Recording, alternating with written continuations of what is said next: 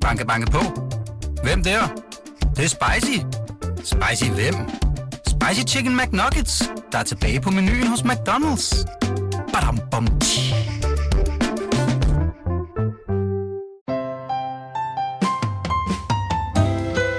Jørgen Vester Livstil med Beate Bille.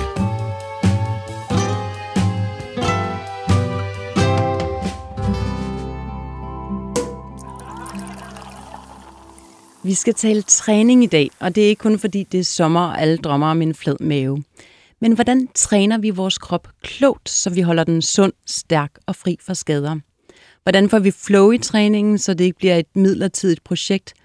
Og så skal vi ind på noget, der interesserer mig rigtig meget, nemlig hvorfor skal vi egentlig træne? Hvordan påvirker det vores hjerne og fysiologi?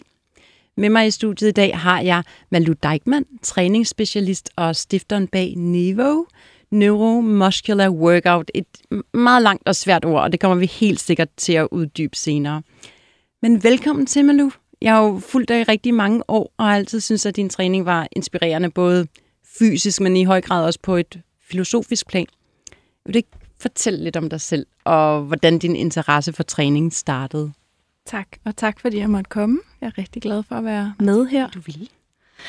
Jamen, det gjorde den, da jeg var 14, mm. og begyndte at løbe, og blev rigtig hurtig til at løbe, øh, meget hurtigt. Og, øh, og derfor blev øh, løb min disciplin fra en ret tidlig alder. Og jeg kommer så i klub øh, sådan cirka 10 år senere, hvor at det så bliver rigtig voldsomt i træningsvolumen. Og, øh, og der har jeg så i mellemtiden uddannet mig til øh, diætist, så jeg begynder også at arbejde professionelt med sundhed. Og det giver mig et indblik i noget anatomi, noget fysiologi, noget omkring balance mellem krop, hjerne og energi, der kommer ind i kroppen, energi, der kommer ud af kroppen, og restitution, nogle af de ting, jeg ved, du gerne vil, vil kigge på og tale om i dag. Ja. Så jeg begyndte faktisk at få sådan en, en teoretisk indblik i, hvad det var, jeg havde budt min egen krop, siden jeg var 14. Og nu siger du klub, det vil sige, du begyndte at løbe på et professionelt plan? Nej, det, det var det ikke, men det var et, et kompetitivt plan. Konkurrence. Så jeg løb konkurrencer og fik nogle medaljer og vandt nogle løbesko i ny og næ. Så det var sådan mere, at det blev sådan en, det blev lidt mere alvorligt. Og hvad, hvad bestod de konkurrencer i? Jamen, du det har været langdistance. Jeg løb langdistance, ja. Så du løb maraton, ja, og løb du præcis. flere om året? Ja, det gjorde jeg i nogle år, hvor jeg ligesom peakede, eller øh, angiveligt peakede. Jeg skal ikke kunne vide, om jeg kan have, have gjort det endnu bedre, hvis jeg ikke var stoppet. Men, men jeg havde i hvert fald et par år, hvor det gik rigtig godt, og hvor jeg, hvor jeg lå op i kvindernes top 10 på et tidspunkt på nogle, på nogle af langdistancedisciplinerne øh, i min aldersgruppe. Ja. Så der er jo alle mulige Jeg kan huske, du på et tidspunkt fortalte mig, nu kan jeg ikke huske, men jeg synes, det var ret vildt. Hvor mange kilometer om ugen var du oppe på? Eller Jeg var oppe på 90 km om ugen. det er jo fuldstændig sindssygt i forhold til os andre. Sådan. Det vil sige, du, øh, altså, du fyrede den virkelig af nogle år. Jeg fyrede den virkelig af. Og gør du stadigvæk det? Nej, Nej. Og det, og det stoppede faktisk ret bræt fra den ene dag til den anden. Og, og sådan konklusionen på, hvad der stoppede mig, det var skader. Og det var skader lige fra, øh, jeg havde, fik en, øh, en fibersprængning i mit hjerte.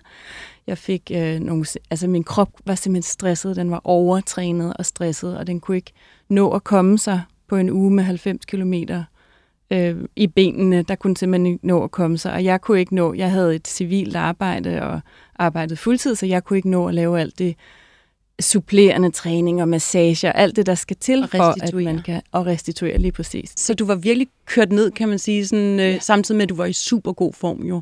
Jamen, det var jeg så ikke, fordi det sjove er, at hvis man er så kørt ned fysisk, så går man faktisk ind i sådan noget, der, der, der er sådan en slags overstress, altså hvor du netop har misset restitutionen lidt for længe, og så, så kommer du ikke ind i sådan en hyperrestitution, som det hedder. Og hyperrestitution, det er næsten lidt ligesom at gå i hi nogle dage, hvor man lader kroppen fuldstændig komme sig.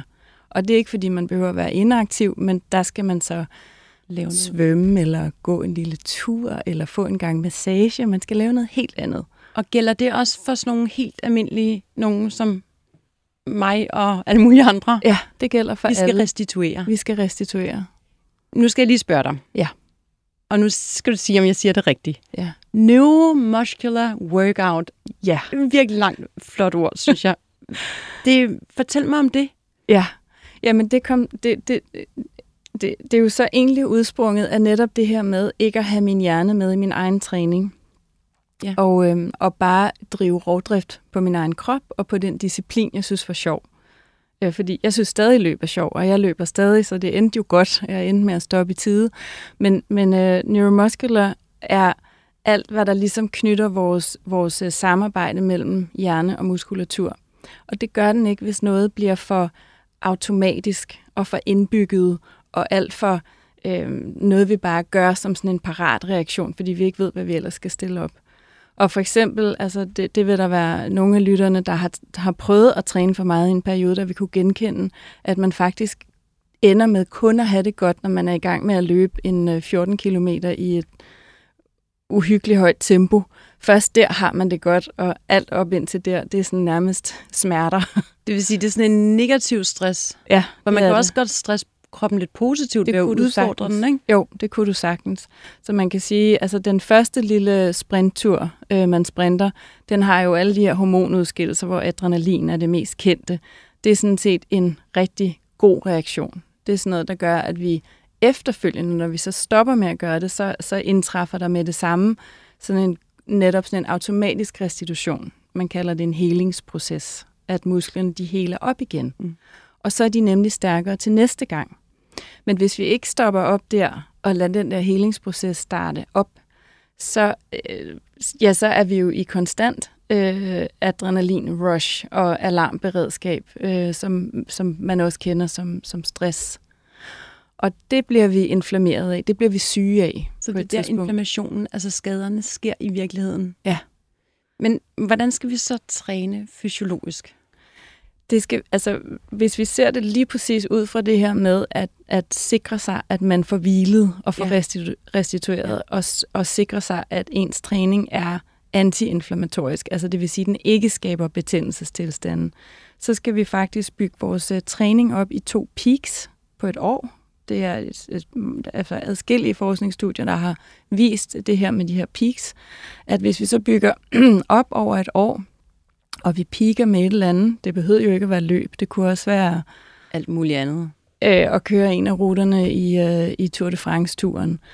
Øhm, eller alt muligt. Ja, tredje. Meget oplagt i dag. Ja, ikke? den skulle lige ind. Ja. Ikke? Øhm, men, men, men så bygger vi op til et eller andet, og så efterfølgende, så er det heller ikke godt bare at stoppe, fordi der er kroppen også sådan lidt op at dingle. Mm. Så der må vi gerne øh, køre ned, altså sådan nedskalere over lidt tid. Det kan være over nogle uger, vi gør det. Mm. Og så skal vi faktisk helt ned i sådan en, sådan en dvale, hvor vi lægger vores elskede disciplin, det vi allerbedst kan lide at lave, den lægger vi lige på hylden i en periode.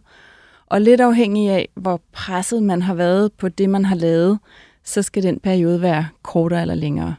Så den kan vare alt fra nogle... Altså jeg anbefaler de fleste af mine klienter, øh, som træner neuromuscular workout, agtigt, øhm, at de faktisk har en periode på 3 til fire uger, som jo er oplagt her i juli måned, ja. og så igen i øh, over julen, som mange er meget glade for, at få, ja. øh, få øh, hvad hedder det, recept, hvile på recept hen over julen. Det er godkendt. Og, det er godkendt, det er faktisk noget, man får ros for. Ja. Og så tage to uger der omkring julen. Og det man så gør, når man så har været nede i den der... Øh, ej, faktisk lige lad mig fortælle, hvad man ja. så kan lave der, fordi man behøver ikke bare ligge i sin seng med, med kugledynen henover sig. Nej. Man kan faktisk øh, lave noget andet. Så man skal bare vælge noget andet, end man plejer at gøre. Og det kunne netop være sådan noget med at, at lave noget ikke-vægtbærende sport, som for eksempel svømning. Eller gå en lang tur. Eller, eller gå. Og den er selvfølgelig vægtbærende, men den er meget mindre Øh, krævende for kroppen, så længe vi ikke hopper, som løb er løb er hop. Så jeg tænker også sådan noget... Øh, bliver kroppen ikke også klogere af variation? Jeg kan huske en gang, jeg læste sådan noget med demens, at hvis man hele tiden gør nye ting, hvis man hører popmusik, skal man høre klassisk, og den ja. tager en anden vej til arbejde, er kroppen også sådan indrettet faktisk, at man skal variere, øh, sådan, hvordan vi udfordrer den? Ja, helt sikkert. Altså, så hvis det kommer til for, for nu er vi inde på det, altså øh, hjerne, hjernegymnastikdelen af det. Ja. Der er der ingen tvivl om, at det handler om bevægelighed. Og bevægelighed er ikke at løbe staccato lige ud, eller cykle mm. staccato lige ud. Bevægelighed er, når vi går ud i det, som vi kalder øh, øh, range of motion, altså 3D. 3D. Ja. Du skal ud i fuld 3D. Det er faktisk et virkelig godt billede. Du skal række efter noget, du skal bøje efter noget, du skal kravle, du skal trille, du skal rulle, du skal alt muligt forskelligt. Og det er ikke, fordi vi så skal gå til, øh, med til børnenes gymnastiktimer, men, men det er mere sådan forståelsen af, at vi ikke kommer til at blive for ensformige i vores måde at dyrke sport på. Det er det værste, der kan ske. Fordi nu skulle jeg til en af de der essentielle spørgsmål. Hvorfor skal vi overhovedet træne? Altså, udover at have en flad mave og sådan noget. Hvad, ja. hvad, hvorfor, hvad sker der i kroppen, når vi træner? Altså, alt det gode.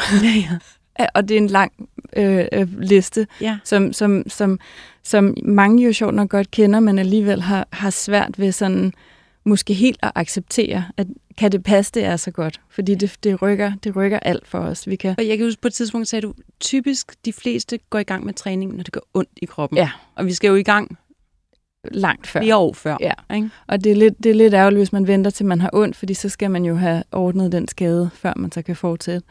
Men, men, øhm, men i forhold til, øhm, hvad der ligesom... Vil du vide, hvad der var det Jamen, rigtige? hvad, eller? ja, ja. Hvorfor skal vi træne? Altså, hvad gør ja, det for kroppen? altså i det hele Altså, taget. Ja. Altså, vi skal selvfølgelig først og fremmest øh, lave noget fysisk. At vi har et fysisk liv. Ja. Så, så, så der er helt sikkert desværre også mange, der kan genkende til, at det har de ikke. Mm. De har, øh, de har ligesom øh, lavet en øh, hverdag, hvor man kan øh, faktisk slet ikke mærke kroppen i løbet af dagen, og man ved egentlig ikke helt, helt, hvad man har dem. Og jeg kan genkende dem inde i min klinik på, at det er jo den, der ikke kan svare på, jamen, hvordan har du det i kroppen? Simpelt spørgsmål, hvor svaret lyder, det aner jeg simpelthen ikke. Jeg ved ikke, hvordan jeg har det i kroppen. De har ikke haft pulsen op. De har ikke de har ikke pulsen øh, op. været ude i ledene. Eller... Nej, de har ikke forsøgt ligesom at Nej. gøre noget, som, som sådan udfordrede dem, øh, eller ikke, det behøvede ikke engang være en udfordring. Det kunne bare være noget, hvor de, hvor de mærkede for eksempel deres åndedræt, eller mærkede, hvor de havde ondt. Der er også mange, der ikke kan mærke, hvor de har ondt. Så begynder de at bevæge sig, og så tror de, det er bevægelserne, der gør, at de har smerter, og så må de hellere lade være. Og så er vi jo rigtig langt øh, ude af barometret i den negative retning, ikke? Hvis, Jo. man, hvis man øh, først skal over, at bevægelse gør ondt. Ja. Men det gør bevægelse til at begynde med, hvis man, hvis man er meget langt væk fra et fysisk liv. Og, og det, det er nummer et. Det er det her med at komme i gang med et fysisk liv. Og der vil jeg nærmest sige, alt tæller. Altså det tæller at fokusere på dit åndedræt. Mm. Det tæller at stå i baretær og hoppe på gulvet. Det tæller, at øh, du begynder, øh, det er meget det, altså det her sådan lidt efterhånden lidt klichéagtige, men at man, man ikke øh, ringer til hinanden på kontoret, men man tager trappen, eller sender lidt færre e-mails og, og, og går i stedet for. Altså Ja, der, ja, der er sådan ja, mange ja, måder, ja, man ja. ligesom kunne være, man, man laver lidt flere... Øh, jeg, jeg har, øh, ved du hopper meget, ja, Ja. ja, og det, det er godt, ikke? jo, det er rigtig Fordi, godt. hvorfor?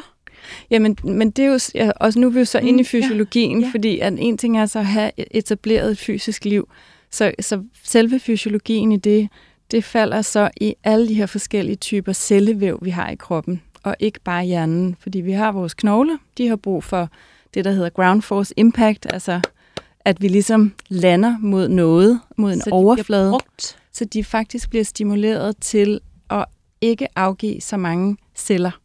Så knoglerne, ah, hvis ikke vi bruger knoglerne, så tænker knoglerne, eller det er faktisk hjernen, der tænker, Nå, så kan vi godt øh, smide nogle af de her celler af de her knogler, fordi de bliver ikke rigtig stimuleret. Så det er jo rigtig farligt for de der knogler, hvis vi ikke Det vil sige, det, hopper det, på det stedet moderne indimellem. menneskes sådan, svaghed i virkeligheden. Ligesom det der gamle ordsprog, man skal bruge tænderne til at tykke. Ja, Ligesom, ja. og knoglerne skal bruges. De skal chokkes lidt, eller hvad? Ja, de skal simpelthen have det her stød for at forstå, at hvis de bliver ved med at afgive øh, øh, øh, de her øh, celler, det er jo sådan noget, det er jo kalk for eksempel, ikke? hvis de bliver ved med at afgive kalk, øh, så det, bliver det et problem på et tidspunkt, hvis du står og hopper på gulvet, eller er vægtbærende. Det kunne også bare være at gå rundt, eller ja, altså bare have et almindeligt aktivt hverdagsliv. Ikke? Mm. Hvis ikke de skal det, jamen så, så, øh, så omkalkulerer de, hvad de så skal. Så det Så er vi en af skal de holde- første sådan, benefits, det er, at du skal bruge Absolut. knoglerne skal styrkes. knoglerne skal styrkes. Ja. Men altså, det er svært at line dem op i sådan, Ja, ja, hvad der er ja, ja, vigtigst, ja, ja. fordi hjerte og lunger er jo også kolossalt. Altså, det er jo... Og det, det er jo Cardio, vi så er inde på. Ja, og så er vi simpelthen inde på vores, øh, vores, altså vores bevægelse i lungerne, vores ildforsyning til organerne, at vi skal trække vejret mere end bare overfladisk. Og det er jo den anden ting, som kan ske i det her meget ikke-fysiske liv, som der desværre kan ske for mange mennesker, det er, at de trækker meget, meget overfladisk. Altså de får aldrig rigtig luften helt ned i lungerne. Og mm. altså egentlig kan man, hvis du kigger på en, en overkrop og ser en, en dyb, flot indånding hos en, der har øh, en sund vejrtrækning, mm. så vil du faktisk kunne se det på hele kroppen. Det er lidt det ligesom, aktiveret. alt bliver aktiveret, og det gør det faktisk helt ned fra bækkenet og helt op til halsen. Ja. Så bliver alt aktiveret. Så alt bindevævet, altså det vil sige muskelvævet, vores tissue i det område, det har en, en effekt af det her øh, åndedrætssystem. Og negativ siden er jo så, når vi ikke gør det, men bare trækker vejret sådan lidt overfladisk. Folk er stressede, for Stresset, ja. travlt, vi ja. går fra det ene til det andet, mm. og øh, ja, man mærker det knap nok. Det er igen sådan en sjov ting, folk ikke mærker. Øhm, og det er helt naturligt, at vi ikke mærker det. Vi skal jo overleve. Øhm, men når de så begynder at trække vejret, og så mærker effekterne af at begynde at trække vejret, så kan jeg love dig for, at man mærker, at man ikke har haft gang i det. Okay, så man begynder at mærke kroppen. Ja. Men det er jo allerede to ting, som jeg synes er ret interessant, for de har virkelig ikke noget at gøre med, om man skal være tynd, eller om man skal lige tabe et par kilo. Det er jo simpelthen knogler ja. og cardio, som gør, at vi får det bedre. Ja, og, investere i os selv. Fordi altså, nu snakker vi livsstil i dag, og jeg synes ja. i høj grad, at det handler om den her investering i sig selv. Fordi det med knoglerne, det med iltningen, det med det antiinflammatoriske, vi var inde på til at ja. begynde med, det er jo alt sammen sådan nogle markører, som hvis de bliver, altså det er sådan noget, øh, der kan udløse, at hvis det bliver slemt nok, ja. så er det det, der gør os rigtig syge på ja. et eller andet tidspunkt. Så de skal ikke overses? De skal virkelig ikke overses. Nej. Nej. Hvad gør træning ved hjernen? Jamen også altså nærmest alt, og det, det er virkelig det er så et spændende område, og det er også derfor, at, at det, det første nu, jeg har tur at kalde min virksomhed og min tankegang for noget med hjernen, fordi ja. det er først nu, vi faktisk begynder at have rigtig, rigtig meget forskning i, hvad det betyder for hjernen at træne. Ja. Og, øh, du fortalte mig, hvis man spurter op ad en trappe, ja. så efterfølgende umiddelbart, så har man, kan man meget bedre fokusere. Ja. Nu siger jeg det lidt på min måde. Det skal du, du kan gøre. helt klar, sikkert forklare det mere sådan fysiologisk. Men, men når vi får pulsen op og spurter, hvad sker der så? Jamen, så, så, så laver hjernen en, for det første laver den en øget øh, blodtilførsel til, til den lige bag ved vores pande. Mm. Der sidder øh, cortex, øh, frontalpandelappen. Den får simpelthen meget mere blod til sig. Og det er den, der hedder øh, eksekutiv afdelingen. Det er den, der kan... Ja, det skal du lige oversætte. Ja, og det er ja. den, der kan lave sådan øh, øh, overbliks øh, opgaver. Altså det vil sige sidde i den her komplekse relation, hvor øh, du og jeg taler sammen, øh, samtidig med, at vi forholder os til rummet, samtidig med, at vi skal mærke, om vi lige om lidt skal have vand, eller altså okay. de her komplekse reaktioner, det sker i vores øh, frontal øh, cortex. Øhm, også overblikket over, at nu fokuserer vi på at være her, mm. nu og her, og ikke på, hvad vi skal, når vi går ud af det her lydstudie. Det bliver vi meget, meget skarpere til med øget blodtilførsel til det her område. Øhm, men så kommer også, at træningen fortæller dig, og det er lidt det, det, jeg har lyst til at sige, det minder om det med knoglerne, at i det øjeblik, du fortæller din krop, at din puls stiger, og din, dit blod øh, øh, fosser hurtigere rundt i kroppen, ikke er faretruende, så fortæller øh, et bestemt stresscenter inde i hjernen, at tag det roligt, der sker ikke noget her, der er ikke noget forfærdeligt i gang, du har fuldstændig styr på det her, og næste gang det her sker, så kan du med det samme gå til det sted, hvor du kan sige, tag det roligt, der sker ikke noget her. Det vil sige, at hjernen bliver trænet i at overskue og husker til næste gang? Ja, det gør den. Så vores fokus bliver sådan bedre og bedre, jo mere vi ligesom får pulsen op. Det er nemlig gaveboden, der bliver ved med at give. Fordi når vi så virkelig får organiseret træningen og gør det systematisk, så er det simpelthen bare opbyggeligt, med mindre man gør, hvad jeg gjorde. Hvor du, du jeg har jo begået fejlen, fejlen og makset ud med ja. noget, der var for øh, ensformigt og ikke øh, 3D nok. Så hvis man lige præcis ikke makser ud og husker sin 3D i sin træning. Men jeg tænker sådan nogle eliteudøvere som dig, men har I ikke så alligevel fået sådan en god grundform, som vi andre måske skal kæmpe for hele livet? Altså sådan en, en kerne, der er der, eller hvad? Om den kan du jo godt miste. Altså, den, det, vi kender jo også nogle af vores gamle cykelhelte, som er rundt i gaderne i dag, ja. altså, som, som jo, altså, tager på og ikke får dyrket sport, fordi nu har de gang i noget andet, og de har travlt med nogle andre ting, og har faktisk måske mistet lidt af deres sådan fornemmelse for fysik igen. Okay. Ikke? Så jeg vil faktisk sige, at altså, elitesportsøvere er ikke et hak bedre end nogen andre, fordi altså nu er det meget generaliserende, ikke? Men, mm. men der kan man lige så vel øhm, falde for den her øh, affysiske liv, altså hvor man simpelthen glemmer sit fysiske liv. Så man, man skaber aldrig nogensinde en grundform, ligesom det er et livstidsarbejde. Det er det. Og, og det var ja. et af mine næste spørgsmål. Ja. Hvem har mest gavn for, med at træne? Men det har alle jo så. Jamen, det har alle. Resten af livet. Ja, og altså min, min drøm med at gå neuromuskulær, neuromuskulær til værks, når man træner, altid at tænke hjernen med ind i hver en lille bevægelse, øhm, det er netop, at det bliver bygget ind i kroppen på lige vilkår, som at det ikke er rart at gå i seng uden at have børstet tænder. Mm. Eller os kvinder, vi vil gerne have make-up'en af, øh, inden vi putter creme i hovedet. Eller, altså, vi har sådan nogle, vi har husket at tage underbukser på, og vi kan godt huske, om vi har dem på, når vi sidder her og snakker. Altså sådan nogle ting, hvor vi ligesom... Øh, det er inde i din daglige det er, inde i din, det er simpelthen bygget ind i din hjerne, om hvorvidt du har været fysisk i dag eller ej. Ja. Og det er mit mål med alle, jeg møder, at det ligger inde i dem selv. Det har ikke noget med mig at gøre som deres øh, træningsspecialist. Det har kun noget med dem at gøre. Fordi før der, så er det, så er det sådan noget, der kan komme og gå. Vi kan stadig miste den, for vi kan jo blive sygelagt, altså, øh, ja, sygelagte, ja. sengeliggende, eller vi kan blive for fortravlet, eller øh, få fire børn oven i hinanden. Ja. Mange ting kan ske, men, men øh, så skal vi bare hele tiden stræbe efter at vende tilbage til det. Så træningen, kan man sige, lysten og det, det, det der, det skal komme indenfra, ja, og ikke som et det. ydre projekt. Nej. Øhm, hvad for en motionsform er bedst? Jamen, det, det er, meget naivt, men ja, jeg nej, men, det, men det er også et godt spørgsmål, fordi du sagde det jo egentlig selv med den fine 3D-version. Øh, altså, det, det, er, det er lidt den, den næste, der er den bedste, eller hvad man skal sige. Altså, det er, at det ikke bliver forstørknet i et bestemt bevægelsesmønster.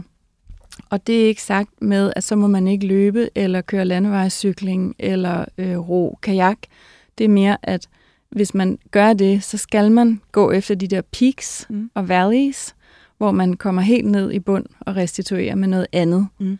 Øhm, og og hvis, øh, hvis man, altså, jeg vil næsten sige, hvis man skal sige en motionsform, som altså inden for atletik, så er det jo, så er det jo sådan noget femkamp, altså hvor der er stor variation. Altså hvor man, hvor man både øh, løber, cykler og svømmer. Altså sådan okay. triathlon-agtig, ikke? Og kaster med spyd. Så, og... så i løbet af et år, så skal vi alle sammen igennem en femkamp på en eller anden Jamen, det kan du, sådan kan du faktisk ja. godt sige det, fordi ja. vi er også nødt til, og, og der, øhm, der, der ser jeg faktisk øh, kvinder, i hvert fald i København, som er, er dem, jeg jo ser mest hos mig, fordi jeg ligger i København. Øhm, de gider ikke at træne overkrop, med mindre det er mavemuskler. Okay. Øhm, fordi de har fokus på baller og mave ja. og lov. Ja, og vægttab og, ja. og for helt forståelige ting. Jeg kan sagtens forstå det. Jeg synes, ja. det er super øh, ærlige og gode, naturlige ærner ja. at løbe øh, med sit fysiske liv. Øh, men man skal bare huske resten af kroppen. Er ligesom mænd, du sagde på et tidspunkt, som glemmer at træne ryggen, fordi vi er vaskebræt? Ligesom? Ja, lige præcis. Øhm, ja. Men hvordan kan, hvordan kan man vide, at man træner rigtigt? Hvornår skal man ligesom bevæge sig væk fra noget og sige, det, det er ikke mig? Altså, det, der er jo mange, der siger, det er ikke mig at løbe. Ja det er, jo, er det for alle at løbe? Nej, det har jeg nemlig aldrig synes, mm. det var. Det synes jeg virkelig ikke, det er. Og jeg ved godt, at der er mange, der insisterer på, at det er øh, nærmest på øh, linje med, øh, at, at, at vi, vi skal have mad. Altså, at, at løb skal bare være tilgængelig for os alle sammen. Det er ikke min erfaring, at det er tilgængeligt for alle. Det er heller ikke min erfaring, at det er rart for alle hjerner at løbe. Nogle bryder sig simpelthen ikke om det, og det er der tit nogle rigtig gode forklaringer på. Og for, fysiologisk kan det jo for eksempel være, at hvis det er en mand, der er blevet for stor, så er det simpelthen ikke rart at tabe sig på den måde. Så man skal starte et andet sted simpelthen også. starte et helt andet sted. ubehageligt. Ja. Kvinder, der har en meget fyldig barm, der er det heller ikke rart. Nej. Det er det for nogen, men der er virkelig og også nogen, der ikke er dårlig ryg, dårlig knæ. Lige nøjagtigt, hvor man skal starte et helt andet sted. Ikke?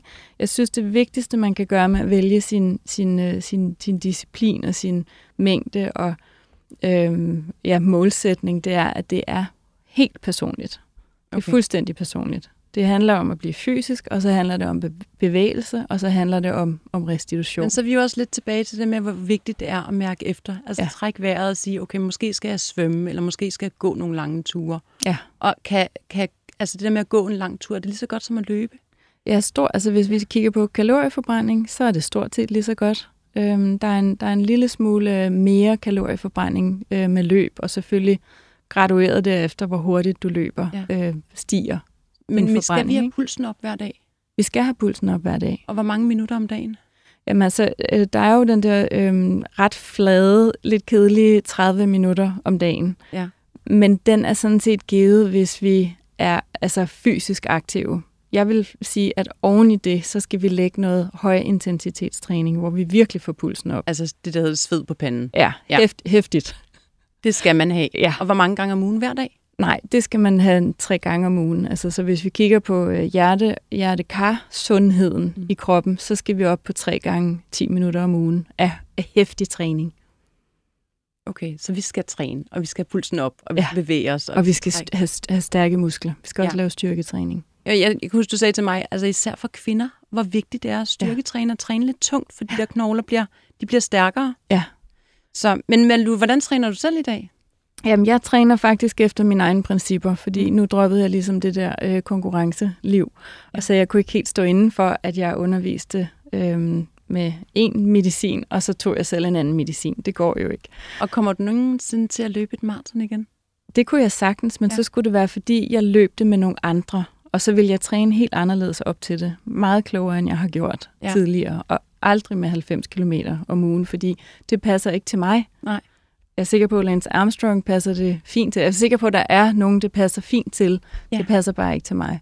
Så hvis man skal i gang med den her træning, altså der var mange, der er gået i stå under corona, eller... Ja.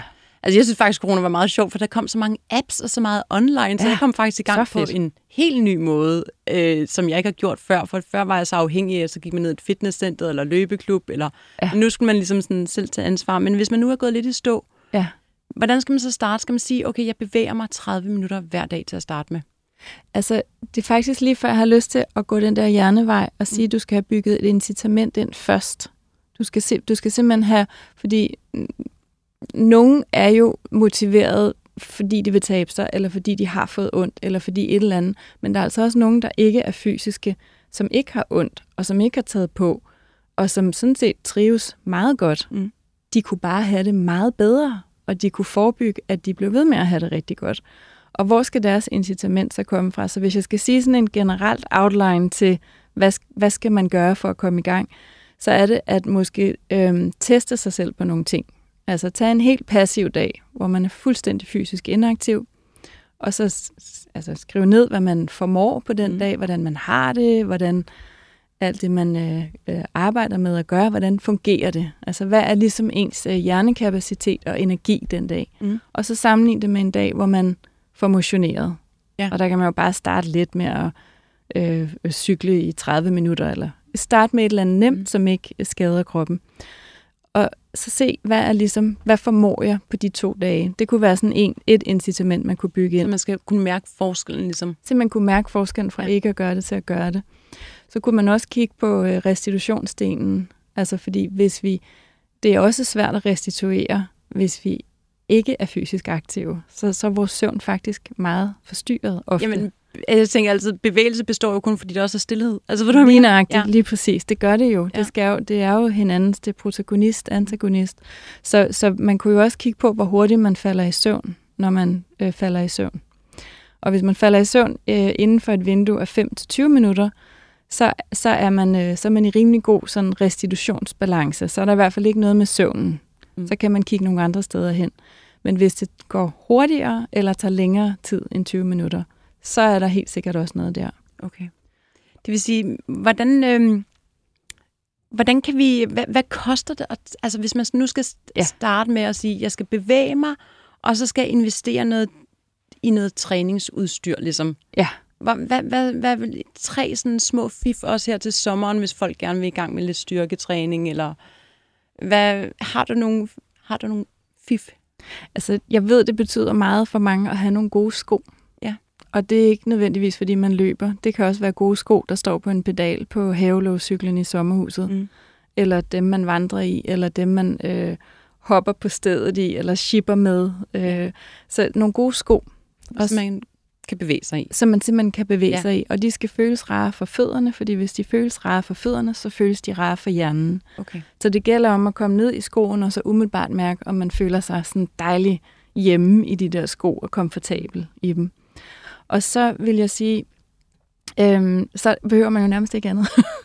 altså, kvinder kan godt have brug for en øh, god sports-BH, og ja. øhm, det kan betyde meget for mange. Det har jeg faktisk beskæftiget mig Og hvad med sådan et, jeg tænker sådan et trænings, er det en elastik, eller er det en bold, eller er det et par håndvægte, eller et eller andet, man kan supplere med? Altså, jeg synes håndvægte er, altså øh, både, både til mænd og til kvinder, håndvægte er for fedt, rent ja. sagt, fordi man kan svinge med dem, man kan, man kan lade som om, man kaster med dem, man kan, man kan arbejde med dem med, med, både med benene og med armene. Jeg bruger selv rigtig meget kettlebells, fordi de er så agile øh, til forskellige træningsøvelser, hvor man også kan øh, påvirke benene med, øh, med, med sådan en kettlebell, som er sådan en, det er sådan en kugle, som der sidder et håndtag i, og de er faktisk... Øh, så også kan man bare holde. Sådan en meget tilgængelig måde at lave noget styrketræning på. Virkelig. Hvor, hvor mange ja. gange om ugen skal man styrketræne?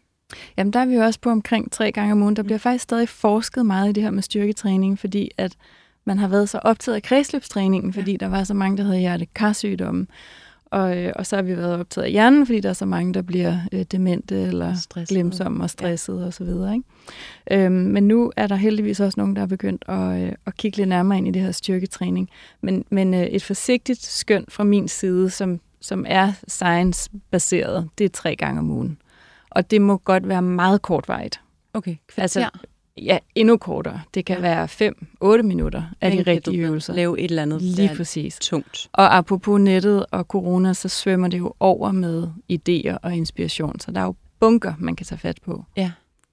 Øhm, men det vil sige, hvis man nu har flow i træningen ja. hele året, sådan trænet de der øh, faktisk seks træningspas om ugen, er det rigtigt? Tre ja, gange cardio, tre gange Give and take, vil ja. jeg sige. Men trænet sådan, måske sådan fire til seks gange om ugen. Ja. Behøver ikke være en time. Nej. Hvad så med sommerferien? Kan vi ligge os ned nu og slappe lidt mere af? Jamen, det kan man jo godt. Altså, jeg synes tit, at sommerferien er ret aktiv for mange øh, af dem, jeg arbejder med. Og det er, jo, det er jo både fordi, at så har man lige pludselig gang i golfen igen, eller tennisen igen, eller øh, hvis man har små børn, så fiser man rundt med dem. Så der er mange, der har gang i meget over sommeren, ikke? Og så skal vi jo lige huske på, det gør altså ikke noget, man tager halvanden to kilo på. Nej, nej. Altså, selvfølgelig vil vi gerne holde den samme vægt hele livet igennem, men sådan en lille, øh, en lille sådan vægt øh, op og ned på, på maks øh, to kilo, det kan jo ske, og det sker, og det kommer vi af med igen, og det er dårligt noget, vi mærker, og helbredsmæssigt gør vi ikke rigtigt. Så hvis vi er flow i træningen, så kan vi ja. faktisk godt holde en, en god sommerferie med god samvittighed. Ja, det kan vi. Her til sidst, skal du selv træne helt vildt hele sommeren? N- nej, faktisk Nej. ikke. Nej, jeg har, altså, jeg har tænkt mig at gå nogle lange ture og høre ja. nogle podcast, fordi det er godt for, det er også godt for hovedet. Ja. Jeg lærer det bedre, eller det gør vi alle sammen. Vi, vi lærer bedre information, hvis vi bevæger os, mens vi får informationen ind. Ja. Øhm, så det er min plan, at gå nogle gode lange ture, og så svømme en hel masse, mm. og ro kajak, og lave noget helt andet, end jeg plejer. Det lyder fantastisk. Men du, Tusind tak. Det har simpelthen været så inspirerende. Jeg føler, at kun vi lige er startet ja, på, på det er toppen af isbjerget, det her. Men tusind tak for inspiration. Det var fantastisk at have dig i studiet. Og tak til redaktionen, Sine Terp og Clara Maria Endresen. Og i teknikken sad øh, Josefine Maria Hansen. Og tusind tak, fordi I lyttede med.